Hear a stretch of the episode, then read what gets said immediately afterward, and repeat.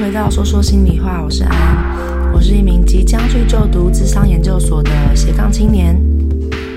那今天呢，因为我有点感冒的关系，所以呢，声音有一点有点沙哑。虽然感冒，但还是想要跟大家聊聊天。就是我今天呢，想要做一个季度的主题。那想要跟大家聊聊看，嫉妒这个情绪到底是什么？它会展现在什么面相？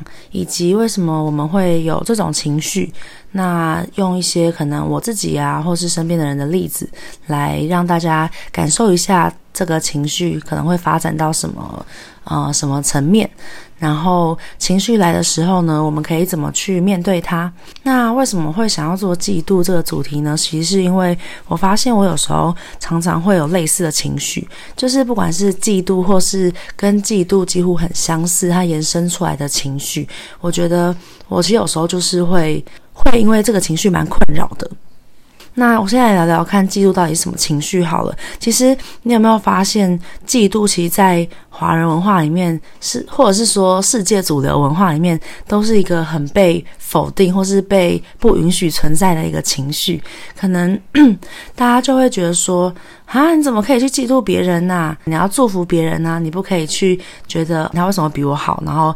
你不看好他，你就会觉得说你这个人很小心眼，或者是哦善妒，然后善妒还常常被跟女生挂钩，就是什么善妒的女人啊，女生就是爱嫉妒啊之类的。那当然就是性别这个议题，就这边就先不讨论。可是大家有没有发现，其实嫉妒这个词普遍都是被认定是一个非常负面的情绪。那情绪其实是这样，就是每一个情绪它。在我理解来说，它存在都是有理由的，它没有好或坏，它就是一个中性的存在。那你也没有办法去控制说，我现在就是要快乐，我现在就是要祝福，或是就是要幸福。情绪它没有办法说是用控制的方式。所以其实，当你的嫉妒产生的时候，你又想要去控制它，那不就是一个很痛苦的状态吗？所以我今天就是想要来跟大家。聊聊看，用另外一种方式看看嫉妒这个情绪。嫉妒啊，它听起来虽然是一个很重的词，可是其实它有很多衍生的情绪，其实是觉得不平衡。我自己感觉嫉妒常就会是，啊、有些人会看到比你成功的人，你可能就会觉得说，为什么他可以我不行？或者是他看到看到一个人过得比你好的生活。他不管是吃的啊、用的啊，或者是在心理层面，或是在能力方面比你好，然后你就会觉得说，为什么他比我好，或者为什么他会拥有这些，而我没有？那所以其实追根究底呢，嫉妒它其实是源于一个比较的心理，然后因为比较，所以产生出 产生出一种不平衡的感觉。那不平衡的感觉是不是听起来就比嫉妒稍微没有那么不舒服一点？因为不平衡就是常常在发生，就是当我们可能看到别人的时候，我们忍不住就会去想到自己，那去把自己的状态去跟别人做一个对比，会想说哦，为什么别人可以有这些，那我没有呢？其实这个出发点它并没有，并没有不好，因为你会去反思说自己有什么，然后去对照别人有什么。那我讲几个嫉妒比较熟悉的一些展现好了。假如说，当你今天辛苦的在上班、加班、假日加班的时候，无意中休息时间滑个 IG，然后发现你的朋友可能在海边啊，开心的度假，然后这时候呢，你的心里面就会有点不是滋味，就会觉得为什么我现在在加班，然后这人现在在外面玩呢？你其实那时候你其实就是有点在嫉妒这个朋友了，在觉得说有点不平衡，觉得为什么？你的处境这么悲惨，他现在就过得这么开心。那另外一个例子呢，可能像是，呃，你今天很开心的跟你的朋友分享说你获得了一个很好的机会，欢欣鼓舞。然后，呃，你朋友呢可能就泼了你一头冷水，说你干嘛这么开心啊？这个不一定会成功。泼你冷水的行为，其实是因为他有可能也申请了同样的机会，但是他可能没有获得这样的机会，或者是他可能没有办法像你一样或有这么欢欣鼓舞的心情，然后像你一样觉得很开心。可是看到你这么开心、这么热血沸腾的样子，他也觉得很。很想拥有却没有办法，所以就只能用泼你冷水的方式把你拉到跟他同样的频率里面，然后让他觉得比较舒服一点。那所以这种时候，我们常常就会说什么酸葡萄啊，或是酸溜溜，用这种比较方式、比较可爱的方式，其实也是在讲嫉妒这件事情。所以呢，其实我们会有这种情绪呢，就像我刚刚说的，其实有时候是源于一种比较的心情，然后呢，有可能是源于你内心渴望，然后想要达到却没有办法达到的部分。某部分来说呢，也跟我们上一集讨论的自卑跟自信有关，就是当你有一点自卑，或是当你有一点觉得自己没有这么好的时候，你可能就会觉得。嗯，那就是其他人都比我好，这世界这么不公平啊！然后为什么他们可以有这些，我却没有？就陷入了一个比较负面的情绪当中。以我的例子来跟大家说明一下，大学的时候，我之前是读广告相关的科系，有修一些心理相关的课。那我一直其实都蛮喜欢心理的。有一个朋友呢，他呢就是被我邀请来，就是旁听我们系上的一些心理相关的课。那他本来也是读心理学的。那有一天呢，在呃我们一起上完某一堂课之后，我们的老师就说，哦，他下一次呢打算要开一个新的课程，那时间呢、地点在哪边哪边？那时候呢，我朋友没有来，但是我知道了这个资讯，我的时间没有办法去。那那时候呢，我就觉得有一点不想让我朋友知道这个资讯，我我当时就有一点觉得。那为什么我朋友就可以参加呢？就觉得心里面有一点不公平。可是当下呢，我是没有办法接受自己这样的想法的。我就会觉得说：天哪，他是你这么好的朋友，为什么你不能去祝福别人？就算也不能去，可以让对方去去祝福对方啊？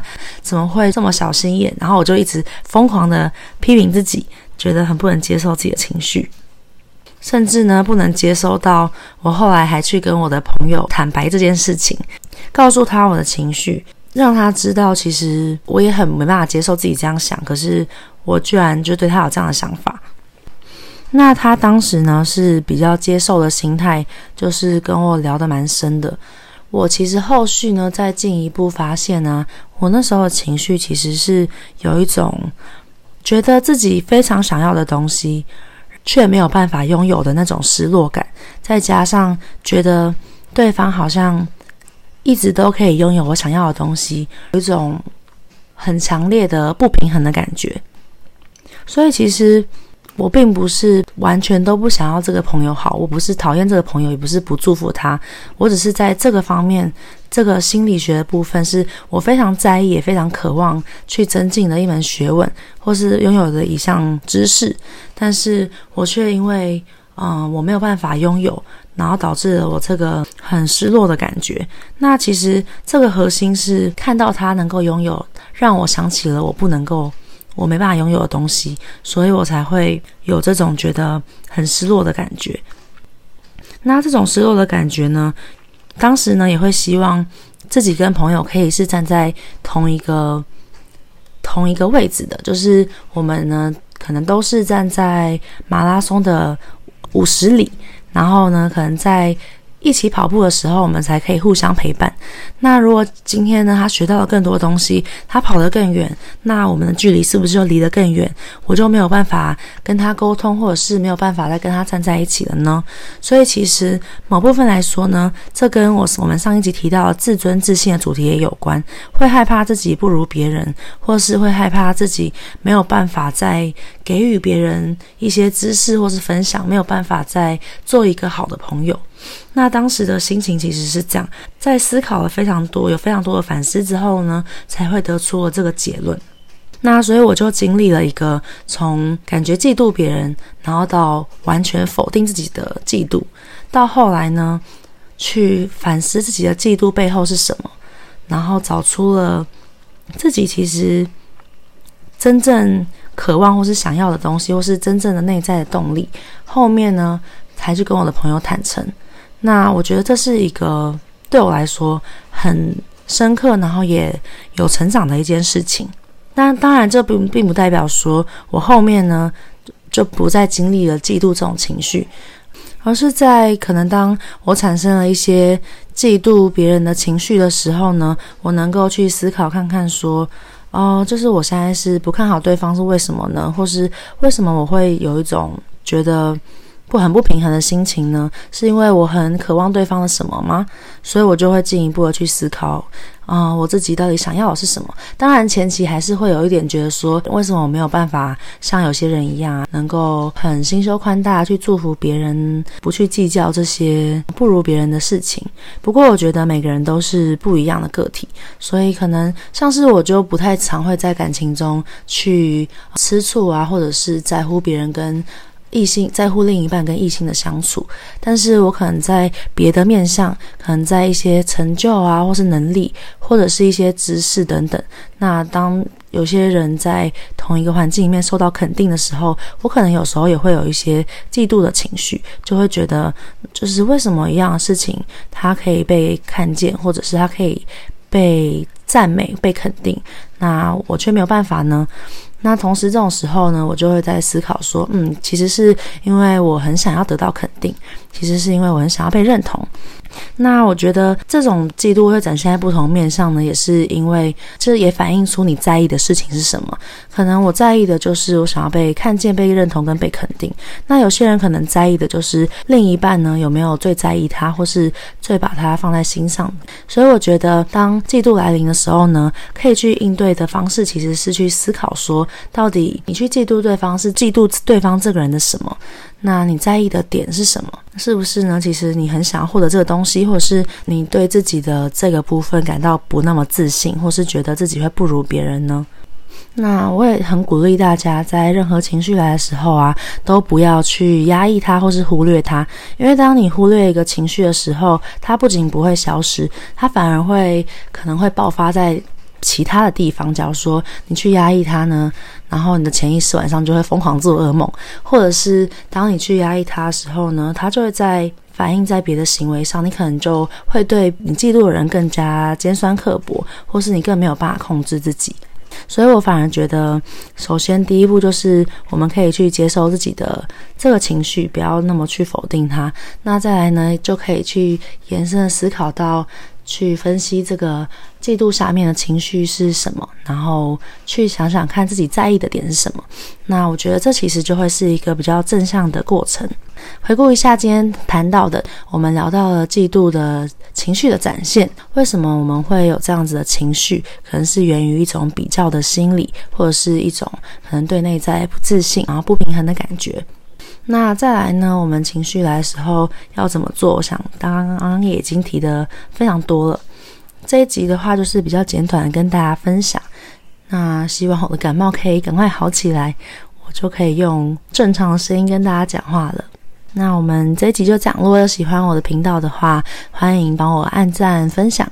我最近呢，就是有稍微窜到 Spotify，那很希望可以把心理学的一些概念啊、知识啊，或是我的一些反思，可以分享给更多人知道。